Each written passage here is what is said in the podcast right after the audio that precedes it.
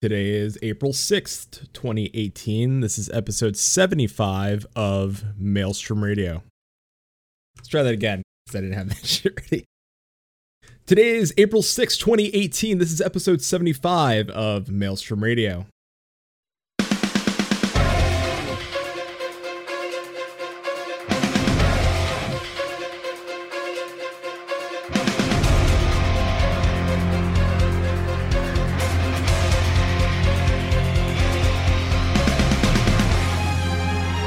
Maelstrom Radio.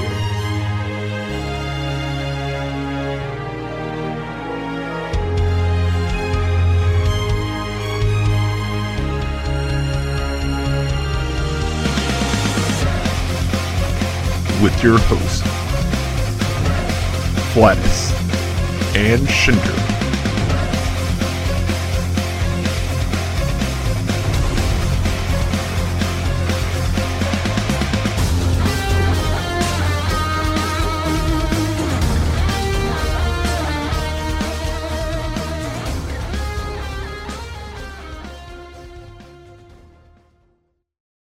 And welcome everybody to Maelstrom Radio. My name is Flatus. With me, this host is on the West Coast and his camera is slightly fucking ajar. God damn it. It's uh Shin. Hi Shin. Hi. It's uh Yeah, I'm, I'm kind of off to the side. I fixed you. You're better now. Let, us try to fix this even more. You look good. You look good now. You're there. It's all it's all it's all fucking coming up. We'll just, we'll just keep the. There we go. We're all good. Uh, so uh, it's dude, it's been a week. I'm off on Monday, so that's enough. Plus, uh, you know, It's always good. it means I could stay up late on Sunday and take part in shenanigans. What happens on Sunday nights exactly? Sleep. Oh, fuck. oh, I goofed. goofed. Goofed hard then. Oh well. Well, uh, well, see, I guess. Night, everybody. uh, I'm pretty sure we can just like pop in and start talking about like the important shit because we got like a hell of a lot of shit to talk about tonight. So, uh, news letter from the producer live 43 will be April 14th at 2:30 a.m. Pacific Standard Time. That's going to be 5:30 Eastern my time on a Saturday, and I'll be up watching that producer live. Probably streaming it. I won't. You won't be. I will be. Unless there's. uh, Well, I'm guessing it's gonna be 4.3 news. So yeah, I'll fucking be awake. The I'll catch it in the morning. The question is, do we do a show the night before, or say fuck it, we'll do the show live at 5:30 in the morning? As it's, I'm gonna say no because I'm not gonna be up at 2:30 in the morning the night before I have a flight. oh shit. Oh, that's right. You have a flight then. Yes, I'm flying out on the 15th. Ah, fuck. That's right. You sure are. guest hosts. Guest hosts will be needed. Guest hosts. Uh, let's see. The audio will be in Japanese only, as always. Uh, you normally, you know, if you're in the know, you watch the Mr. Happy stream, uh, and uh, he gets the information from of course, the translators on Reddit, which is where I normally get my news. Reddit's usually useful useful for some things, not all things. Of course, usually have a live thread, uh, or Mm. sorry, rather a live channel in Discord that gets uh, updated during the live letter. Uh, and usually, as as it goes, is that the information is fairly on point, but there is always going backtracking and fixing and altering the uh, translations. So, what you first initially hear is not always what you get. So, uh, and my phone's way over there, and it made a noise. God, Right. you know, fucking April Fool's Day, I guess, for talking about phones. Shin, what happened on April Fool's Day? We got a lot of fun news on April Fool's Day. Uh, there was uh, the, the main one for 14, or the only one I should say for 14 was Final Fantasy 14 Go, a brand new mobile app for gathering in real life.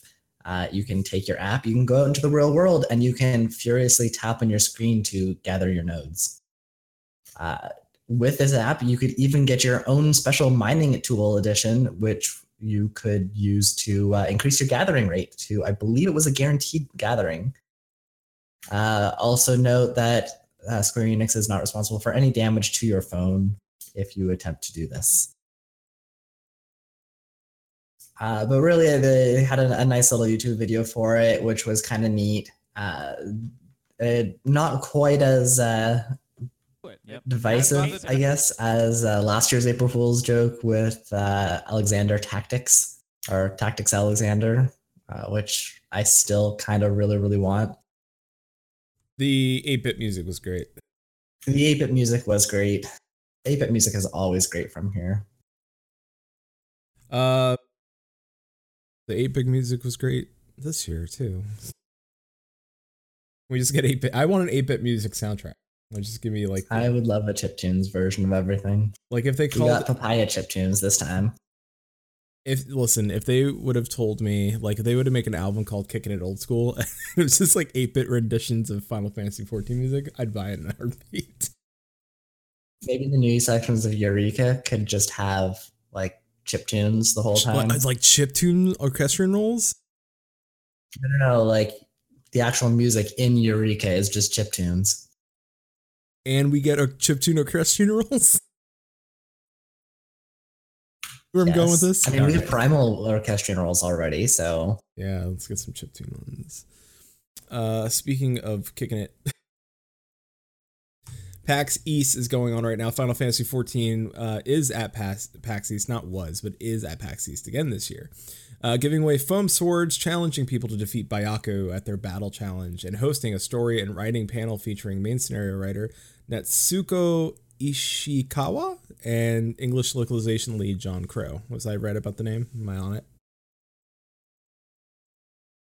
No? I think so. All right. I, I was answering questions in chat. Sorry. I'm gonna I'm gonna say it's Natsuko Ishikawa. So Ko, but yes. Ko? Wait, Natsuko. Did I fuck it? Yeah. I probably nailed it the first time. Anyway, Let's go with that. Yeah, it's gonna. I don't know. I I I want to see where they're. If they do a Q and A, it'd be interesting what people ask if it's specifically about story. I I want to know if anybody's gonna raise their hand and be like four point one. Um, I thought that Nanamo and Raubahn were in love, and clearly Nanamo let Raubahn go. And that is. I'm waiting for that. I'm waiting for that clip. But, uh. As far as I know, Emmy is not attending PAX East, so it's, it's we not, should be okay. Not not happening.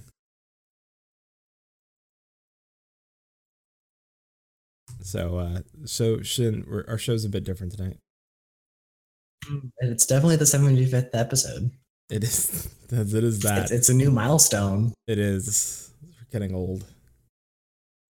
25 episodes until 100. It's not kidding. But you know what that means, though? And now for something completely different. It's, it's time for something completely different. So this episode, like Michael Bay had some help there. Is it Michael Bay? That's not Michael Bay. That's John Cleese. Nah, it's time with the explosion. Oh, that's Michael Bay. Uh, so in in true Maelstrom fashion, keeping it fresh, um, we decided to take a step back and because uh, there wasn't a whole lot of Final Fantasy 14 news, we could discuss Eureka still if we really wanted to, but there's not much going on there. We could discuss the little interview that he that Yoshi P did about Eureka, but it's kind of stuff rather Shin and I already talked about and and knew that was probably coming. So if you listen to one of our old shows, Shin and I are geniuses.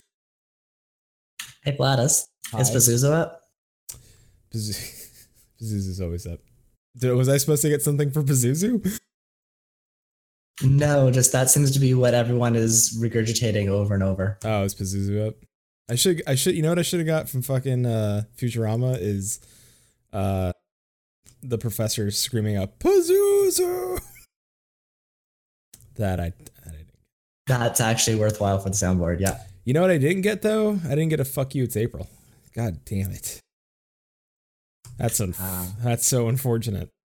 All right, it's not officially April yet, so It's not a yeah. It's not April. That's that's unfortunate. It's really you know, I got I got this though. Get in touch with your wizard. Get in touch with your wizard.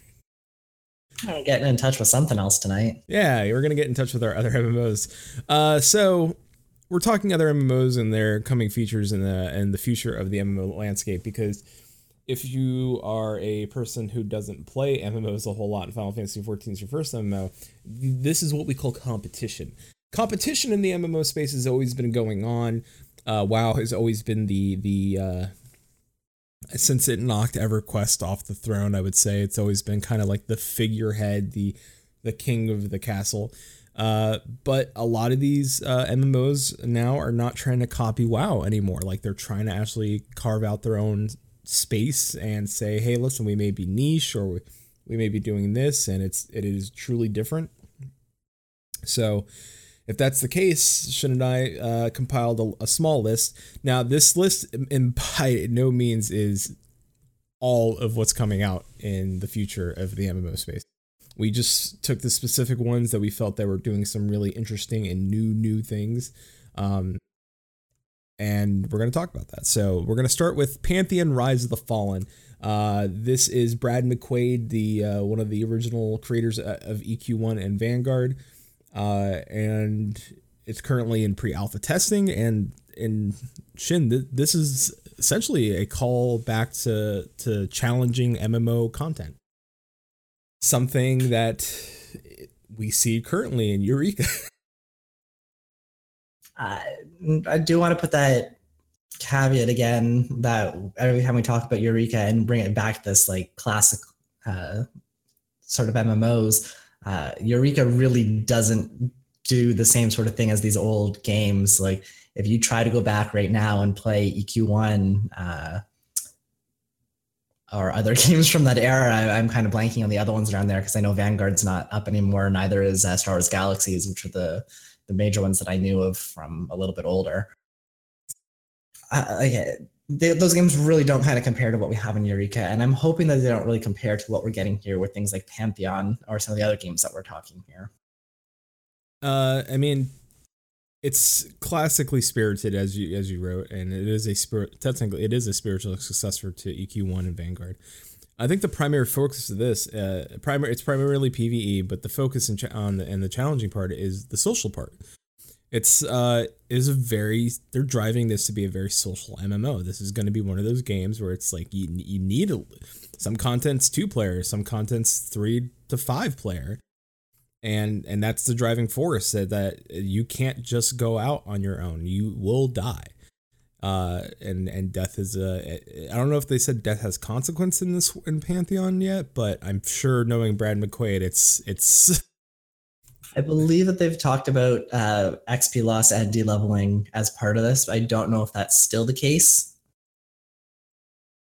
but yeah, they've definitely tried to capture that whole audience that uh, that it's a very very niche concept, I guess. But there's is a, a very strong community that you can see going from game to game to game, especially during pre-release uh, and leading up to launches, that is very community focused, very uh, much, very vocal about wanting some of these old school experiences that they have. And I have a strong feeling that a lot of that is uh, nostalgia and looking through the past uh, Uh, with rose colored glasses, like being able to, or looking at what used to be and romanticizing it to a point where it's so amazing, but they forget all of the terrible things that they used to have to deal with back then.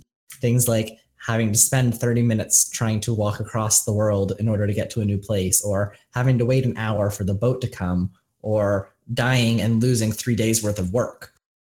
Yeah. Stuff like that that kind of gets ignored for stuff like, oh, things were challenging. So Pantheon seems to kind of be addressing that need and that they're trying to bring back that sort of challenge and difficulty within a game uh, but in a, in a, much more modern format so we get updated graphics updated ui updated gameplay uh, some kind of cool classes like i know that uh, pantheon is trying to do a dual targeting system kind of like vanguard did uh, so that you could have I don't know if they're actually going to do this in Pantheon, but I know Vanguard had a really cool class called the Blood Mage where you could have one offensive target and one defensive target, and you would actually be able to steal life from your offensive target and heal uh, your defensive target.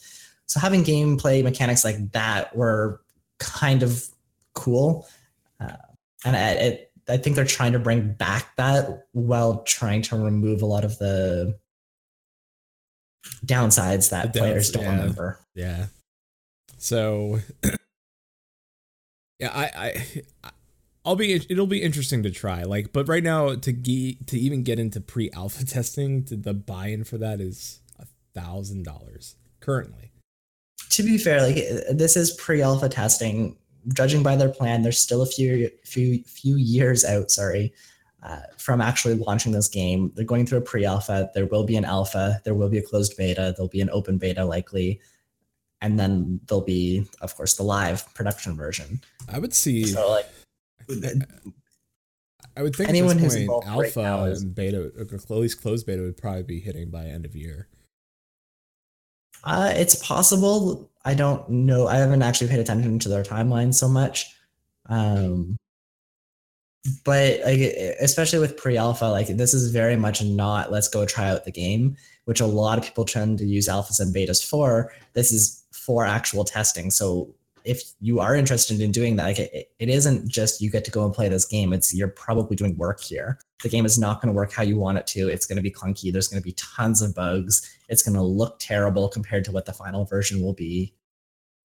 Like they don't have art assets, and you're just fighting a gray block, and you're like, die block. Well, there's usually art assets, but they're usually like generic or they might not be animated fully. Like you might have like store bought trees or something as opposed to trees that are specifically sculpted for your environment, for your area kind of thing. paper cut cardboard cut cutouts and trees just lining the woods. You're like, wait a minute. All right, well, let's move on to something that's a little a little more out of the ordinary. Chronicles of Illyria. Still under development. Uh there's no character levels, but there is a skill tree. But what's what's the big thing with Chronicles of Illyria? Shin? Like the big draw for somebody coming in or looking for an MMO in the future landscape? I know what it is. I, I know you know what it is because you're excited about it. I'm I'm trying to tweet out stuff as we go as well too. But uh, yeah, I was kind of debating if I should put this one this early. I figured leading with Pantheon and, and Chronicles of Illyria were kind of a little bit more information here because this is one that I've been kind of following. And full disclosure, I have backed a couple of the things we're talking about today. Uh, so Chronicles of Illyria, their kind of draw, I guess, is, is the player life cycle. They don't have uh, a character per se. Like there's there's no levels, there's no uh, class. You're you're not really like it's not like your traditional MMO. You don't go in with a character that you're going to have forever, and you don't have a class or something that you're going to do all the time. It what they're going to do actually is have uh, your character ages and dies. That's that's kind of the big thing that happens, and your uh, playtime, I believe, is linked to the life of this character. So you can actually, if you purchase your your Spark of Life, uh, it's for one character's length. Every time that you uh, die, I'm using air quotes in this specifically because there are three different types of death in this game. Uh, two of them, when you die, uh, you can come back, but it will reduce your overall lifespan. But the third death is actually a full permanent death. You can just die and not come back. Uh, but uh, in this case, whenever you like your whole life is you're basically your subscription. So you pay for uh, your lifetime, which is one spark of life. When your character dies, then you need another one. I th- can't remember exactly how long uh, this is, but I believe uh, it's about 52 weeks is the theoretical maximum that you can have a character. So you'd be able to have a character for at most one year uh, in time. But this doesn't mean that you can't uh, continue building on your character. Like your character uh, can pass on their legacy uh, to children or to other uh, characters. So, for example, uh, you can get married in the game, you can have children in the game, uh, or you can choose to spawn as like a, a ward of the state. So you don't like really have parents. You get a little bit more customization options, but you're not part of like this family or this whole group. Uh, and where this kind of yeah, one of those things would be like you could have a kid in the game, and that kid will become uh, your could become your next player character and would inherit traits from your previous one. Uh, so that's kind of the interesting thing with this uh, is that whole life cycle system, and I'm not explaining it the best, uh, but it is really really interesting, and and it kind of plays into with how they're doing this political system, where they're actually going to have the whole world be something that the players can create. So I'm thinking that this game is going to be a very, very uh, role playing based game. A lot of it's going to be player driven. A lot of it's going to depend on the community. So it's going to have to have that strong community aspect, kind of like Pantheon does, but in a different way. In that you, the community has to work together to kind of achieve these things. Uh, they they have mentioned that this game is primarily PVE. You can kill people. It is like a PvP. You can actually do that sort of thing, kill people, work against people, but it's illegal. There are laws in the world. You will have consequences. Uh, but going back to this political system, uh, even with the, the tiers right now that you can purchase for everything, they have um, basically plots of land that you can have. So you can be the king of an entire region. You can be uh, a duchess, a duke, uh, a lord, a lady, whatever. Like you can have multiple levels of the spectrum, and you can have your serfs. They will pay your taxes, or they will pay taxes to you. You have to then you can use that money to just hoard it or you can use it to reinvest or whatever. But basically you have this whole caste system of uh, different levels and hierarchies and kingdoms that you can either like you can basically do whatever you want with. Now, so it, it's kind of interesting in that you have these different things and they can kind of play with each other. They can play against each other. You can go to war. You can try to take out the king. You can like do whatever you want there. And but that's kind of how it comes back. So, like, if you're the king, for example, you have a kid, you can pass on your legacy and continue being the king as you go on, or you can abdicate, or you can pass it on to someone else as like your heir. Uh, but that whole thing plays into the entire like basis of this game. I'm gonna make a character named Henry become king. I'll let you know. I'll let you figure out how that plays out. There are many ways that that one can go. Uh, so, but the one of the cool parts of this game that is not only that reoccurring life cycle, but also your character is ingrained in the world. It's you don't just log out and your character disappears. You become your character becomes an offline player character. Your character still does stuff in the world. It'll it'll make progress. You'll set it to do things while you're gone, and when you come back, it will have done that stuff, and it will have interacted with other NPCs and other players and you'll and it's it's the the world does it's not like in Final Fantasy or other MMOs where you log out the world still kind of goes on but you're not there. You log out your character's still in there and the world does continue to go on but when you come back things have happened. Right it, it kind of makes it really interesting in that you can continue playing when you're not there and of course that's probably going to be limited to certain actions. You're not going to be able to go and say raid all of the other nearby towns when you're offline. Uh, but stuff like crafting and, and, building things or stuff that that sort of thing could happen, or trading even. Uh, a lot of MMOs uh, historically have had like uh, trading systems where you have to stay logged in. You set up a little shop and people can come and visit you. So it's kind of an extension of that, I guess. I don't have a phone line anymore. I just have that one line where my online character stays in town for trade. Uh, so dating dating I, ourselves, I guess. I sold my leather belt. Yes. Good reasons why I had so many hours played. I think I had almost like 300 days played on one of my characters. In EQ. In EQ too. Because it was old enough that it was back when you had to stay logged in all the time. That was like one of 20 some odd characters. So it's getting it was real back, real back then. I, now, what do you think of this whole like no character levels, no classes, but having a skill tree and having roles? Like, uh, how do you think that system's going to kind of work? It's gonna, it's definitely going to increase the the so in MMO, right, right. So like now, like when I level up a character, like it's it's a grind, right? Like I my my concern isn't the how how important this level is to me. It's how important it is to get to the final level, so I can start doing the stuff that the end game is. There are no levels here, so everything technically is available to me to start doing and working on and leveling or not leveling, but to to gain skill in. And and they all have some sort of purpose the the question here is is uh, will it, it push me into doing something that I don't normally do in other MMOs? Will it push me into like actually kind of RPing, like being the king, being a serf, being this? Considering you can't be some like evil, shadowy knight person that goes around and has like this dark aura going off of them, Mm-hmm. you probably will be something new. Okay. King Henry. Although I do see that there are uh, deviant skills. Oh, sweet. Can't wait. I'm actually look, kind of looking forward to the bardic skill tree. I kind of want to see the entertainer thing. Or where you just like hang out in taverns and play music. Yeah. All right. But, you know, I'm down.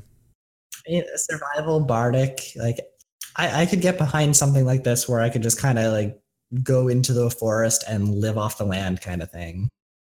Seems like it would be kind of fun to to do that sort of character. I just wanna I wanna be that weird guy that lives in the woods and just like ha ha! Woohoo! like, you're gonna be the, the, the old little hermit dude. Yeah, just be like it's dangerous to go alone. Take this. we need to do that now. We need to find a cave you need to level up blacksmithing and just be this really old dude in a cave who gives out swords to new adventurers and says it's dangerous to go alone take this. We are doing this when this game launches. Character name is Old Man.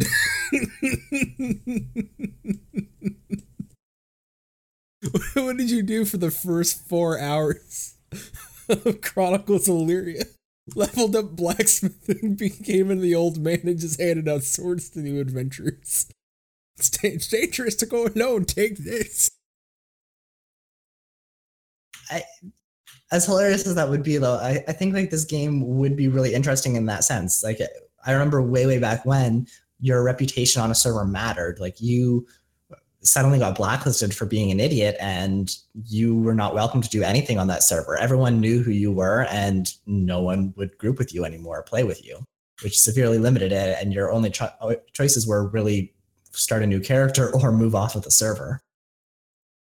So things like this, like where you do have an identity, you do have uh, a server community to kind of work with. It's going to be interesting to see, like, if you people get reputations, and you start figuring out who people are and, and what they're doing, and you know kind of who to avoid or or who to who will kind of help. You kind of get that community back where you'd be like, oh yeah, like so and so can go and make these swords for you, or like, hey, this person really needs some uh, bear meat. Oh fucking! Someone's Christ. looking for some rat pelts. Look at a rat belt. Fuck me. If there, if, if if I start Chronicles of Lair as a goddamn bear quest, and it's like here's this, I know it won't be. I know there won't be that quest where it's like here's this Well, melon baller. it- it go might. Ah, I don't want to. like it well no, but it makes sense like it- one of the things that they did post on it is that their quests are going to be what npcs actually need so the npcs are going to have some sort of hierarchy of needs where it'll be like hey we need food we need shelter we need materials to, to do whatever they're doing a butcher will need meat a blacksmith will need metal or to, that, to me, to me, that makes sense. It's not like random, Right. like like NPC Jeff is like, here's this melon baller, go pluck out fucking berries. Is no I, i'm pretty sure we're not going to have to do that unless it's a new delicacy in which case i really feel sorry for crafters. So and they do have a set of roles. Like we, we don't have classes. Oh, oh no! brown eye pie.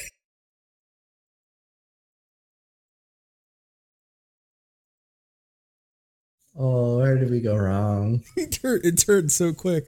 Could I name the episode Brown Eye Pie? No, Oh, no.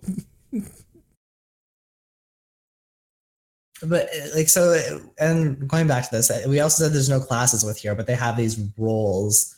um, which I don't really know how they're going to work. Like the skills we know, uh, there's six different types of skills that you can get, uh, and each of them have a number of skills within them, or like six different categories of skill, I should say. And you and all of them are open from the beginning. You can start leveling whatever you want. Uh, but you also have these different roles. So there, there's four main roles that they have in here. A champion, who's effectively kind of like your adventurer. They're going to go and make the places safer. Uh, you have explorers, who I'm sure, pretty sure that's self-explanatory. If you don't know what an explorer is, you should probably go check out the dictionary. Uh, you have producers, who are kind of like your crafters. They're going to be the ones who will give you your swords, your armor, your uh, gear, and all of this. And then you're going to have your suppliers, who are going to be kind of like your your gatherers, your merchants uh, people who will get supplies and will be they'll be trading for things. They'll be kind of uh, building up the economy. Kind of, they're the ones that are going to kind of facilitate a lot of that. Yeah. And you can kind of be multiple of these roles, and you can kind of specialize in them as well. But it kind of classifies where your kind of play style is going to be. And I already know where mine's going to be out of these four because uh, I really like exploring. Uh, I was gonna say in the tavern. playing this. Yeah, between uh, I mean, it'll probably be like somewhere with champion and explorer. I'm not so much into the crafting or gathering, but I might do a little bit.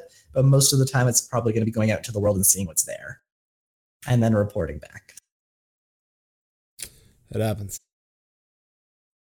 Uh, so I, I will say this: it's it's an interest. It's going to be an interesting concept, and it all co- like because it needs to be cohesive, right? It's not like anything before. Like it need, really does need to be a cohesive like like farmers will help, you know, supply feed to cattle, cattle supply meat for the butcher. Like it's going to be a cohesive world and and servers and it's going to be an interesting game when it comes out. Speaking of interesting, Ashes of Creation.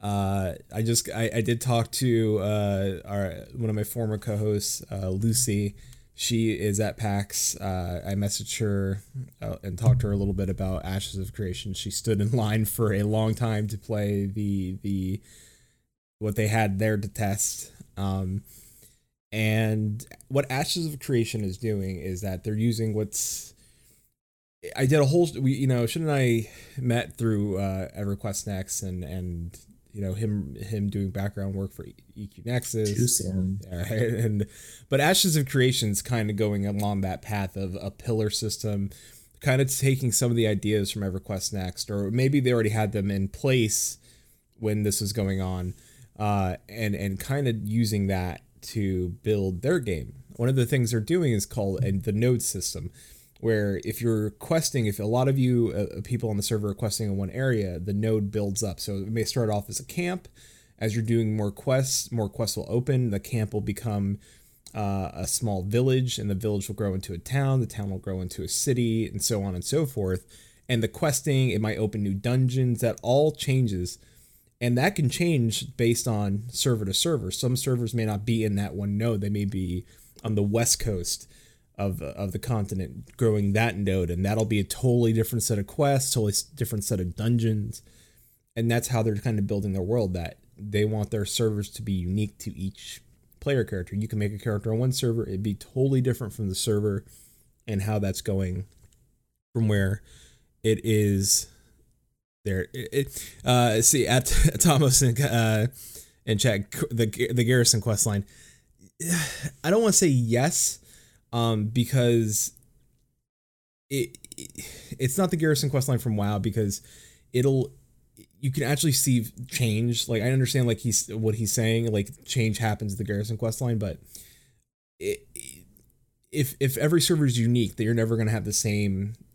You it might not have two the same server. You can log on to like server A and everybody went up north, and the server B everybody went south, and it's totally different, totally different dungeons, quests, dragons, monsters appear, not appear. You might have ice giants up the north. You might have dragons in the south. And that's how the world will change and grow around you. Um, the questing is based on player choices on top of that too. Like if if where choice actually matters in this game, where other games is like, well, I'm gonna hand in these bear pelts. Everybody's gonna hand in the bear pelts. Uh, where you can choose not to do One hell of a quilt, though. yeah, yeah, right. Where like also in EverQuest Next, where it was this thing where it's like choice mattered. It's they're also doing the same thing. Choice matters. Your choice will influence the the gaming world. Uh, you can choose to help the city or not. Go to a different node and say, no, I'm going to start to grow this township, and you can affect the other township because you're taking resources from them and changing the world effectively. Um, and on top of it, players need to work together because now not only you're going to have, you know, crafters needing to help uh, build up these towns and these nodes. You need adventurers to go out and quell the monsters. You're also going to have PvP. There's going to be potential that other factions or other people are going to grow up other nodes and want to siege yours and take your land and take your take your goods. So to do that, players have to work together because there's caravans. You can set up trade routes. Uh, you can do the, like I said, the sieges, and there's like big time crafting. Like if you really want to, you know, to build up your township, your nodes, you're gonna want to protect your crafters.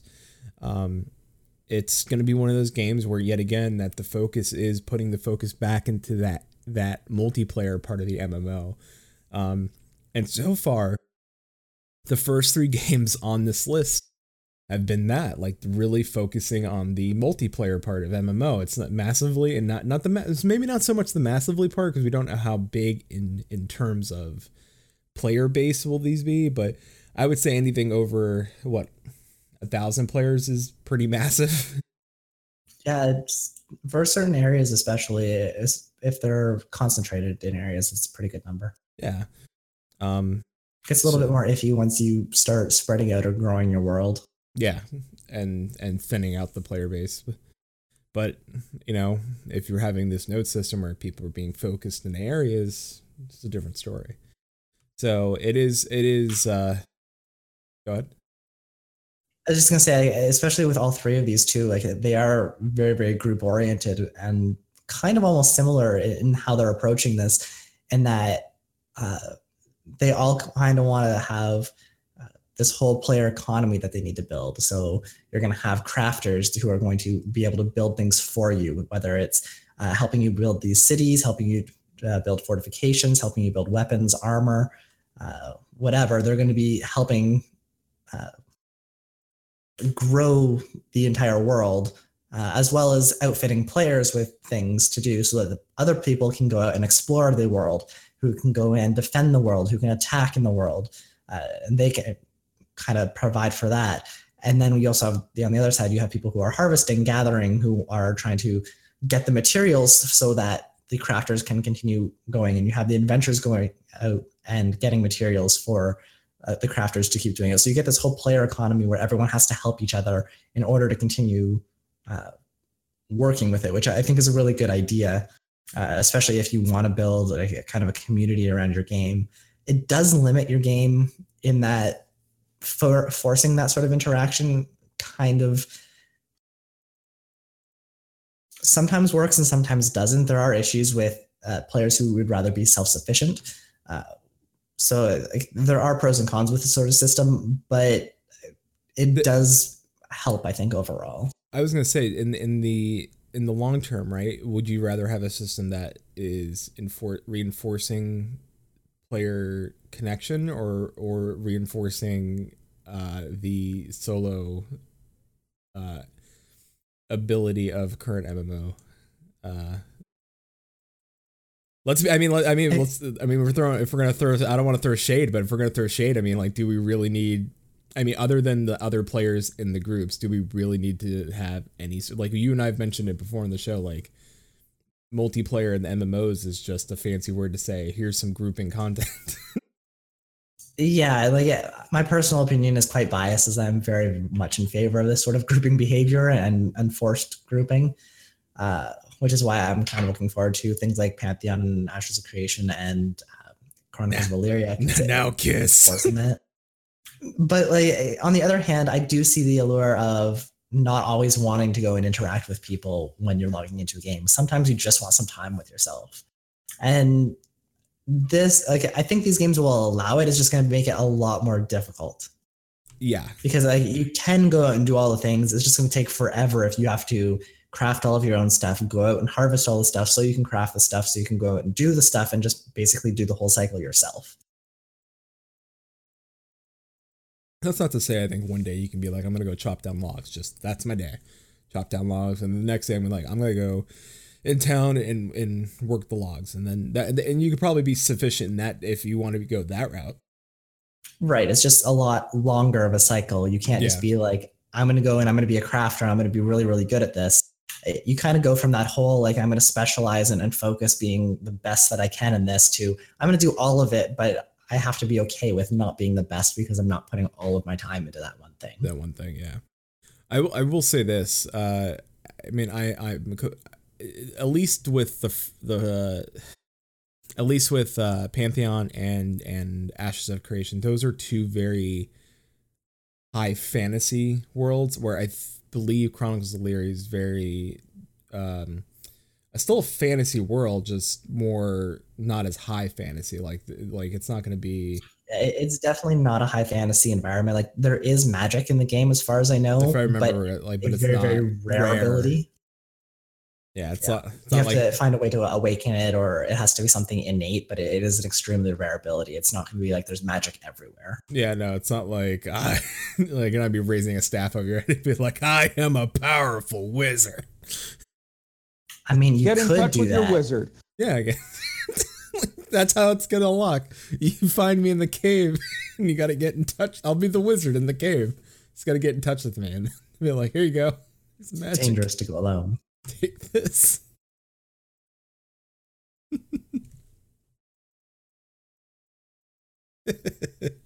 oh, that's so terrible. Just like still me in caves. I don't know why I'm just an old guy in a cave, but here I am. Uh, uh, but uh, I will say I know Pantheon's gonna have uh dungeons and and raiding, and the same for Ashes of Creation. That is still going to have dungeons and raiding and and and the PvP. Like it's still gonna have those things. Uh, I think with Ashes of Creation, um, like we said earlier with, with the Pantheon, is very group focused, even in, in the outside questing world. Uh, Ashes of Creations, I believe, is going to be the same thing where you're still going to have dungeons, but the interesting fact that d- dungeons may change and grow and not be there if you didn't work on one node and then uh, versus another. So, I'm uh, kind of just going to see how they do that, especially with the dynamic aspect of it. Like, are there going to be things that people will miss out on, or that things will that they'll build that we'll never see, or like how is that all going to play into it? So it, it's kind of be neat to see how that unfolds. Yeah, and, and and stick to their guns on it. Like that's that's gonna be my favorite part to actually be like, hey, server A never got to see this dungeon, but server B did because they they played with this node, but server B never saw this content because.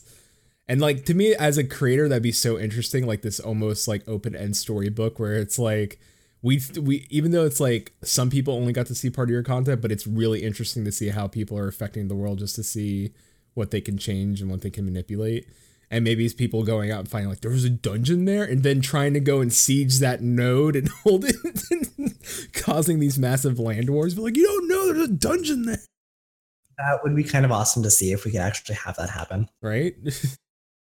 All right, let's move on to Crowfall. The uh, an interesting take on yet again uh, focusing on multiplayer. Uh, this one a little different. Uh, I would say probably a mix somewhere between uh, the first three games we talked about, but not in an entirely different way. The way Crowfall works is that there's a the main world that you're in, and that's where you're going to build your town, your your your castle, uh, and and have your crafters and such and so forth, and, and your world, and that's what you're going to build up. Where the gameplay takes place is in these I don't want to say game worlds, but only like these game worlds where these questing worlds will open up and the rules will be like almost like a board game.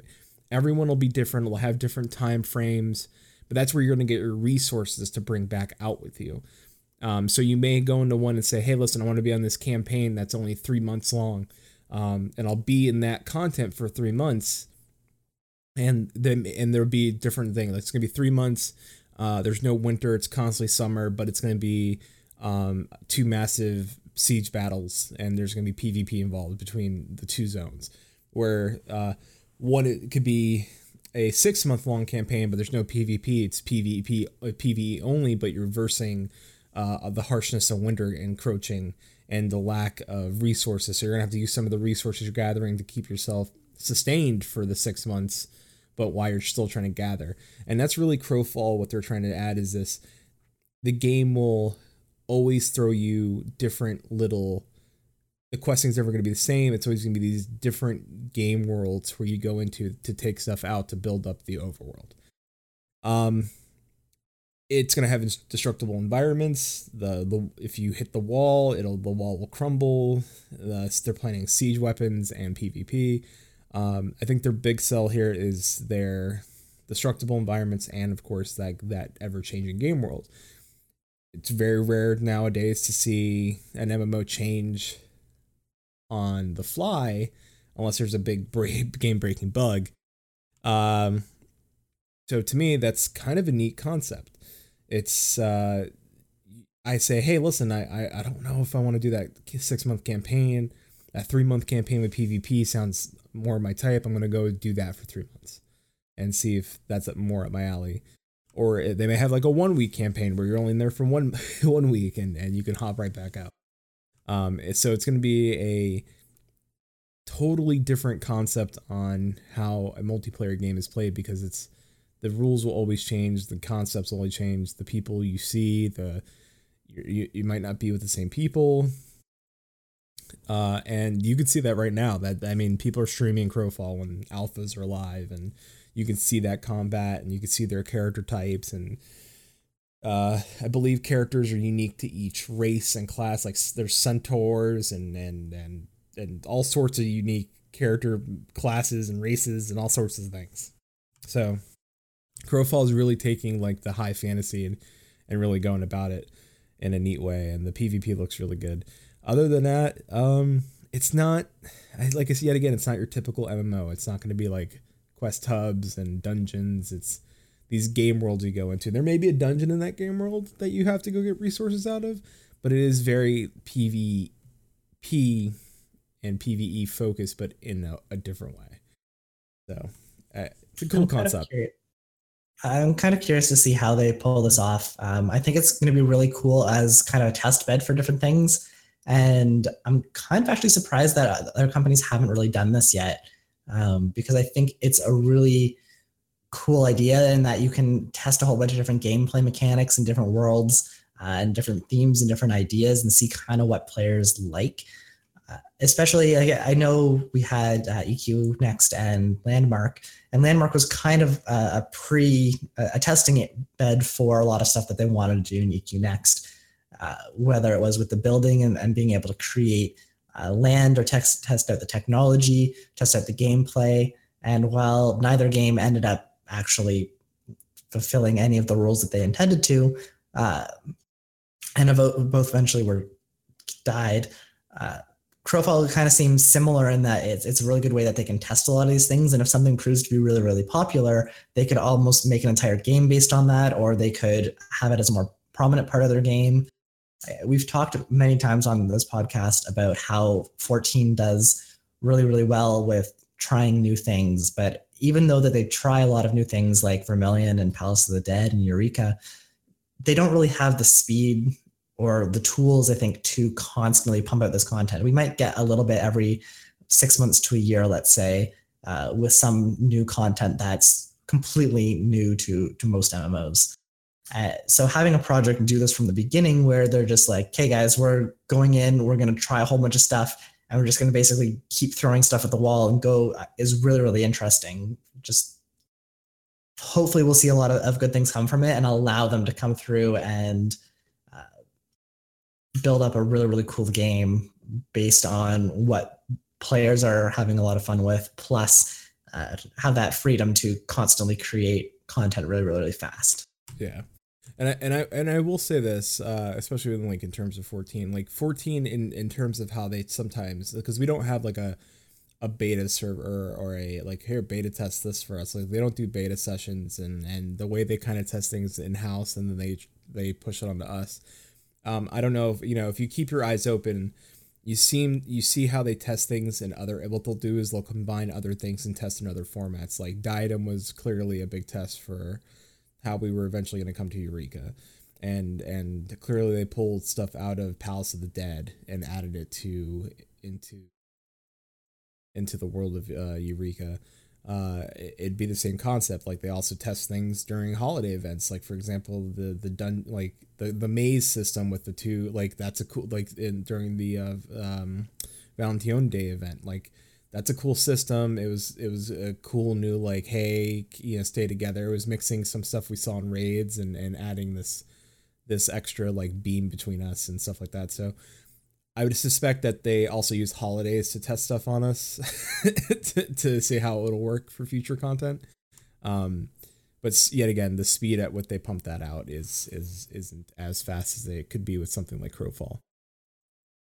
Something I, this game I've I think I've tested now on and off for the last few years. Project Gorgon, uh, or Gorgon. Uh, this game is made by a husband and wife team. That's it. There's no there's not a lot of people on the team. It is literally the husband and wife. They are both uh, MMO veterans. They both worked on various games, including EverQuest One, uh, uh, Star Wars, uh, uh, uh, Galaxies. uh, Star yeah Star Wars Galaxies, uh, Guild Wars One, like all sorts, like a lot of the landscape of MMOs. Project Gorgon it literally is a an old school MMO just built now. It's got old school graphics. It's it's got an in-game like notepad that you can write down notes because you're gonna if you read a block, it may give you a, a clue to a, an epic quest that you don't know or a spell you may learn. And you like everything is a leveling up. Like you swing your sword you level up and you'll see a bar and you'll unlock new abilities for sword use. Equip a shield. why I have pad of paper with me. yeah, you never know when you're start quest. Uh, and this game was free, and I remember when I was doing uh, Evercast, I was talking about Project Gorgon, and I had my co-host play, and they're like, "This is old as hell." I was like, "No, it's new. It's brand new," and it, and it was. It still is. Uh, it's currently on. It, it was the MMO that almost wasn't, and and kind of like people came up and rallied behind it, and and helped. And this thing is now on Steam early access. You can go drop money and go get this. And it offers all sorts of things uh, puzzles, random traps, and bosses that will curse you literally curse you. I remember I had one of my old former co hosts playing with me, and he and the starting dungeon of all places like you start off in one of the dungeons and one of the starting things uh, on the screen it flashes red. It says do not go further. If you fight this by yourself you probably won't win and it could probably put a curse on you that it can't be uncured. And he went and fought it anyway and it was a cow and he's like how hard could a cow be to kill? There is no cow level. Well he was cursed and turned into a cow. I mean, I don't see any negative here. and and you level and then uh, the best part was there was no cure for the cow. Like you were a cow and you wore cow armor. There was a specific armor for cows. And cows had specific attacks. And you could milk the cow. And if you milked the cow you got a glass of milk and that gave you a buff for leveling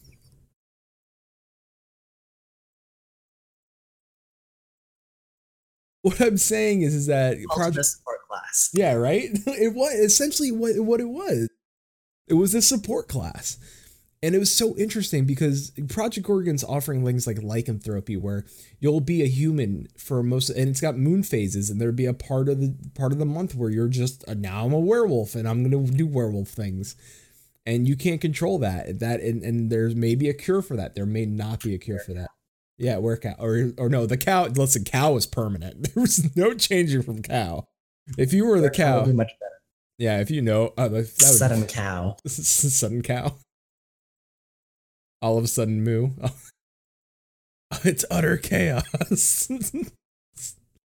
uh, just I'm sorry about that joke. That's bad. That was terrible. bad. I'm apologize about that joke. Even But, by it- our standards. but the starting island. So they redid the starting dungeon. Now it's a starting island, and that island I if I remember correctly, has like stones, and you have to write like a specific order and find like the ones on like the north, southeast. And I won't ruin it for you, but there is an in-game notepad where you can write notes, and there's puzzles and codes, and it's it's fun to play an MMO where you have to use your thought process and ask players and help players with questing because you're like, hey, I've read this quest a couple times, and and you don't hear that anymore. Like very few times. Like uh, Final Fantasy has a couple of those things where it's like, here's a picture, go do this, and you're like, oh yeah, and I that gets me excited. I'm like, I'm looking for it. I kind of know where it is, and uh I don't know. Like Project Gorgon is just. I'm telling you, it's not a pretty game, but I've always been one of those people behind a game doesn't have to look good to be fun. Like if the if the mechanics are good, Helps a lot though. it, it sometimes yeah but sometimes i think fun try, like out out like outweighs looks like eh, like I, I i listen if you if you gave me punch out i'll still play punch out like old school like nes punch out for fucking hours like no like I'll, i will now i can go play Wii punch out still punch out but I mean, I'm playing EQ1, so You just exactly.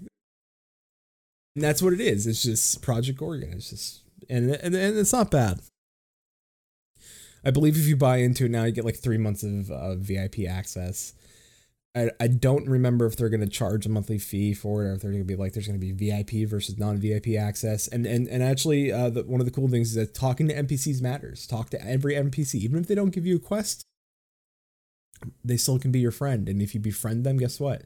Sometimes they teach you spells. Sometimes they teach you a skill. Sometimes they give you discounts. And sometimes they're murderous animals that just want to kill all humans. sometimes they will milk your udder if you're overabundant with milk.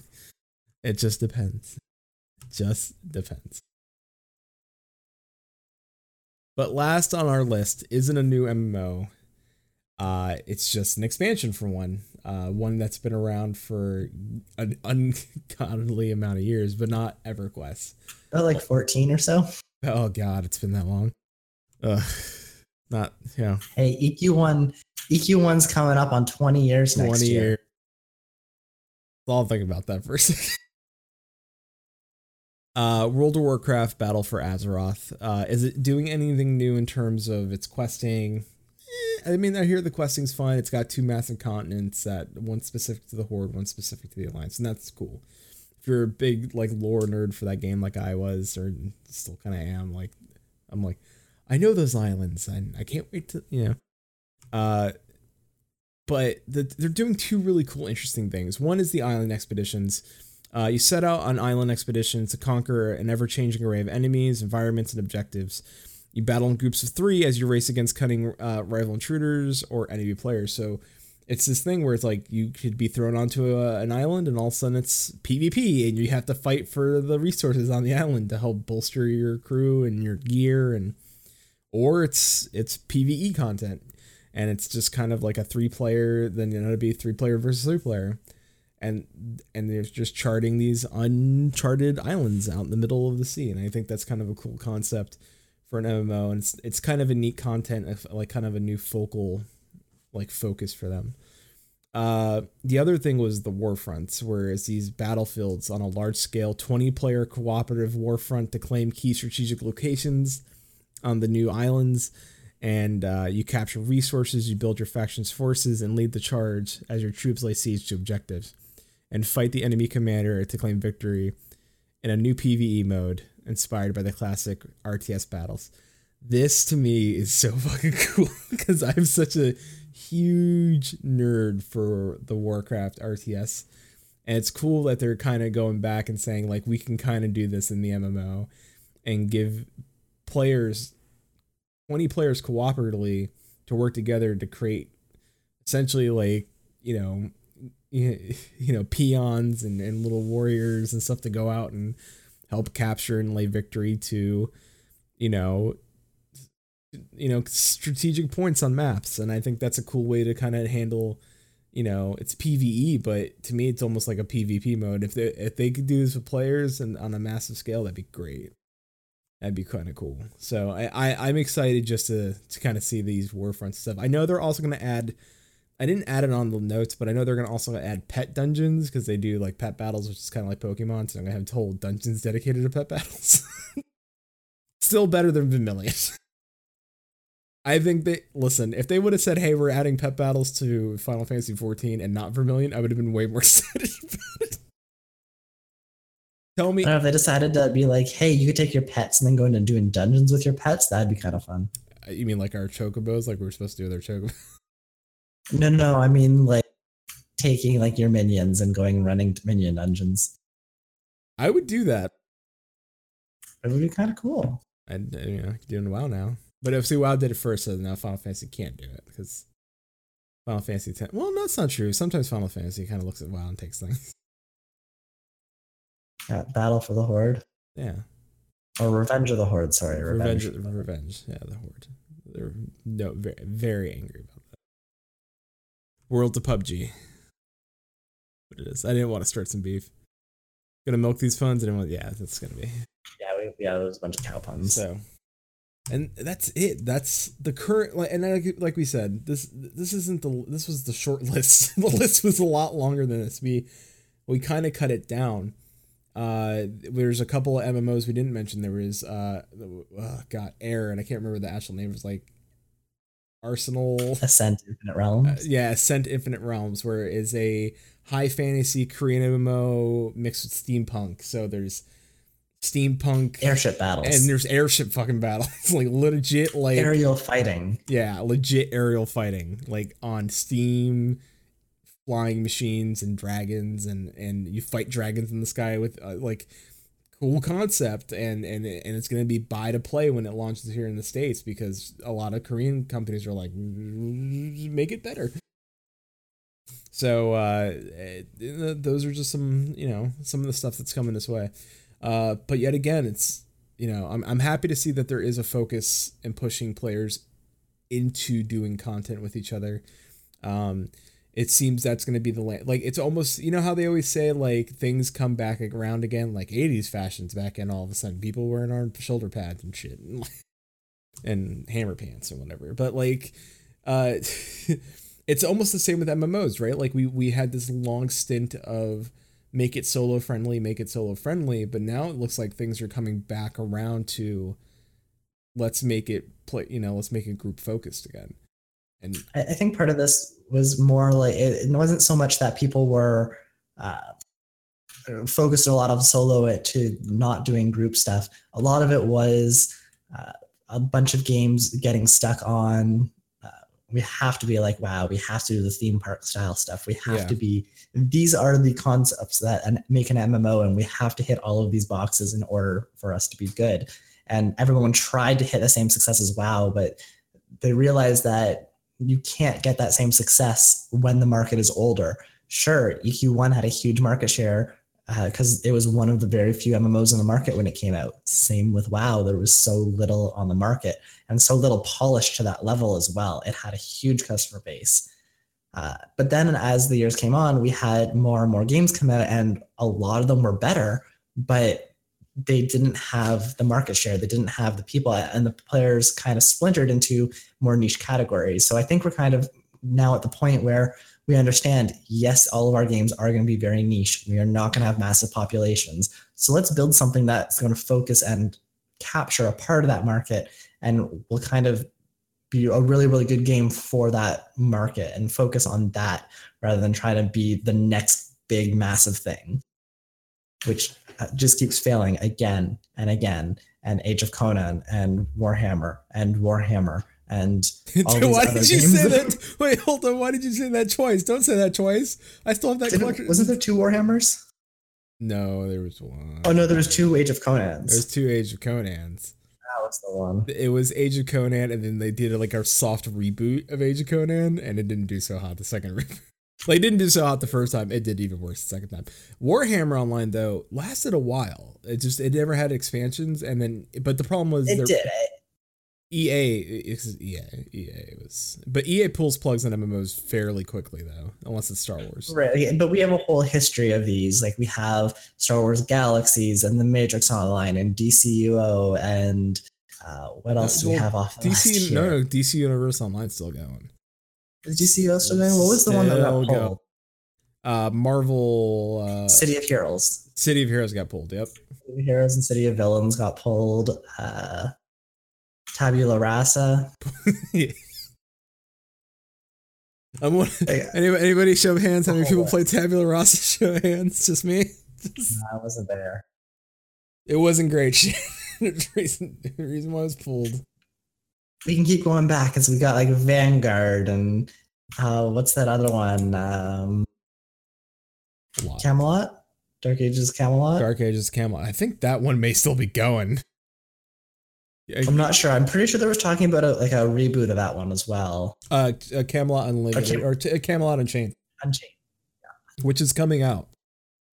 Yeah. I didn't have it on the list because it just it, it, it's not, not that it wasn't doing anything new. It is very very player focused, but it is essentially just a PvP MMO. Like it is literally a PvP MMO.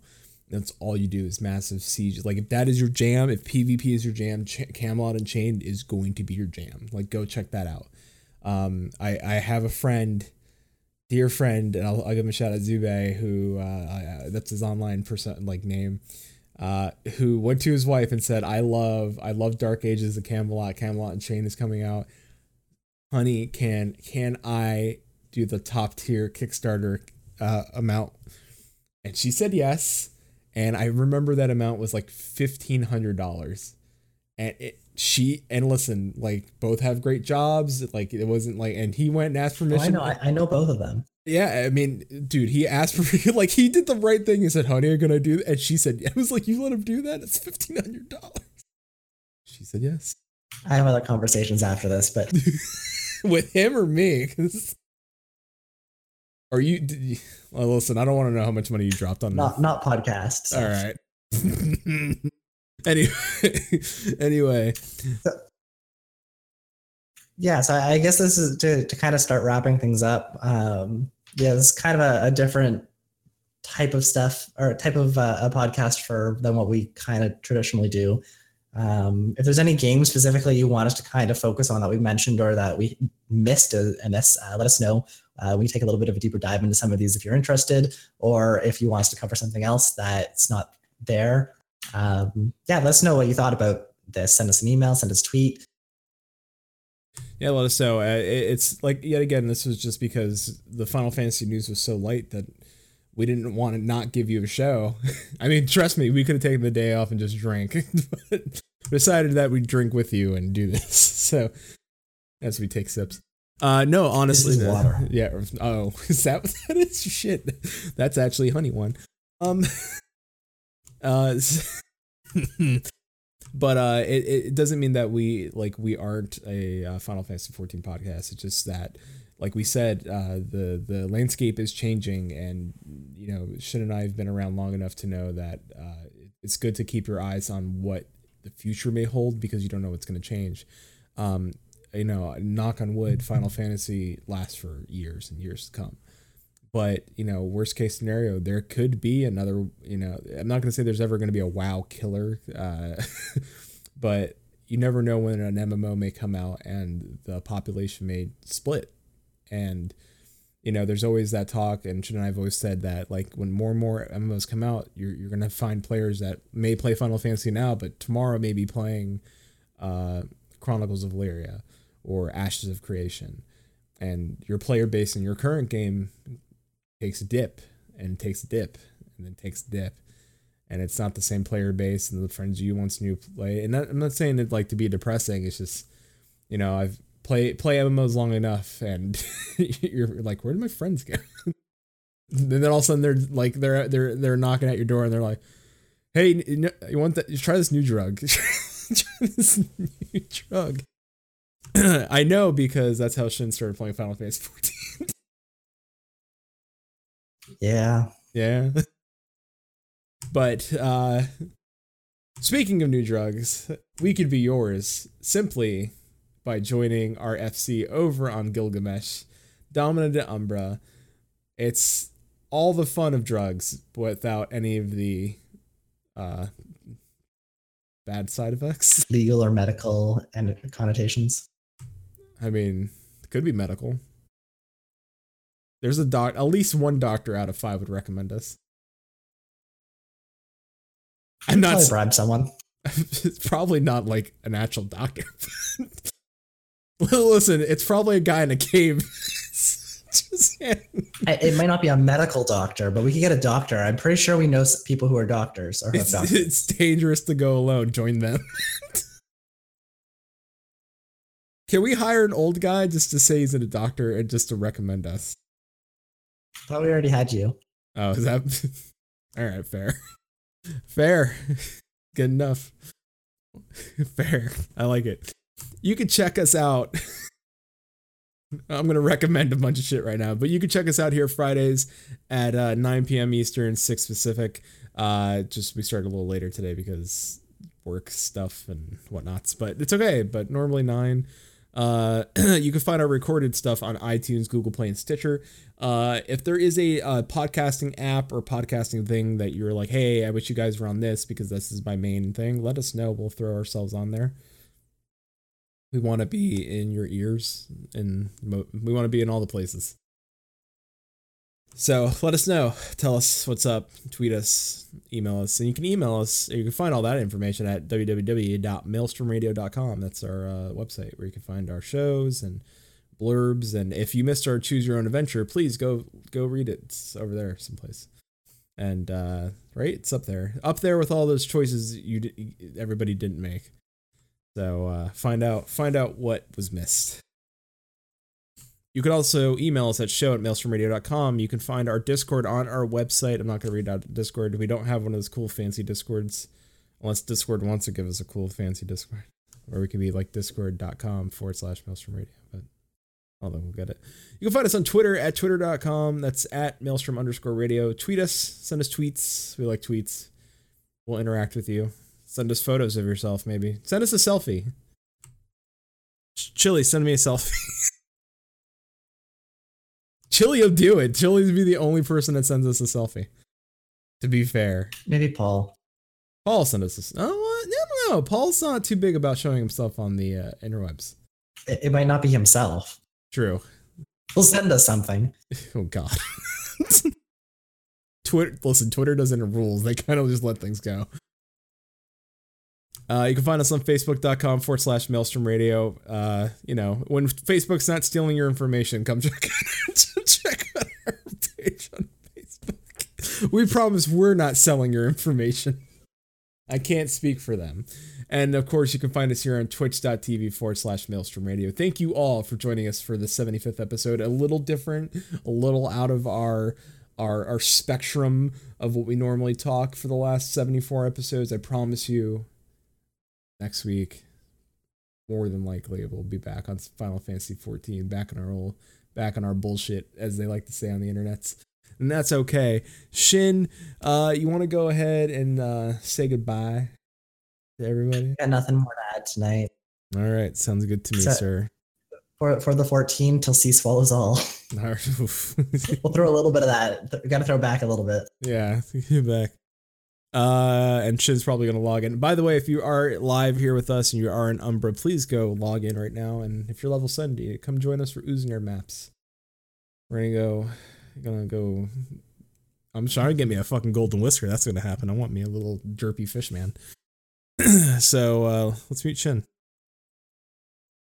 Derpy fish man got you. Uh, You want Derpy Fish Man. I. You're lucky I don't name the old guy in the cave Derby Fishman. I don't know. That's his little apprentice. Yeah. Uh fucking I just wanted to let you know fucking Ashes of Creation just liked her tweet. just My saying. twittering is helping. Next week, sponsored by Ashes of Creation. No, not well, maybe. I don't know. If you want to give us money, please please contact us at show at maelstromradio.com. Anyway, muting Shin. We will we will never get money that way. Not at all. I'm still waiting. I'm still waiting. Yeah, f- listen, if a beer company wants to sponsor us, hell yes. Find us, please. We will take beer. Anyway, Thank you all for joining us for the 75th episode of Maelstrom Radio. We are 25 episodes. That's 2 5 away from 100. We have no idea what the hell we have planned for that show, but I'm pretty sure it's going to be a long one, and I'm pretty sure it's going to be super duper crazy, just like episode 50 was. This, remember, this is year two of Maelstrom Radio. We've only gotten we've only gotten crazier.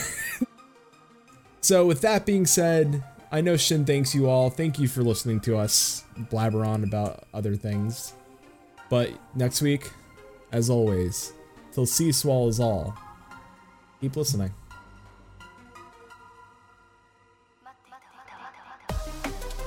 Maelstrom Radio is a production of MaelstromRadio.com and Blackfire Media Productions. Final Fantasy XIV and Eorzea are trademarks of Square Enix. Opening theme provided by Benjamin Anthony James. You can find more of their music over at soundcloud.com forward slash Ben773. Our outro is provided by Sodo. You can find more of their music over at soundcloud.com forward slash Sodo. Views and opinions expressed on this episode are those of Maelstrom Radio and their host, and do not reflect the views and opinions of Square Enix. And until sea swallows all, keep listening.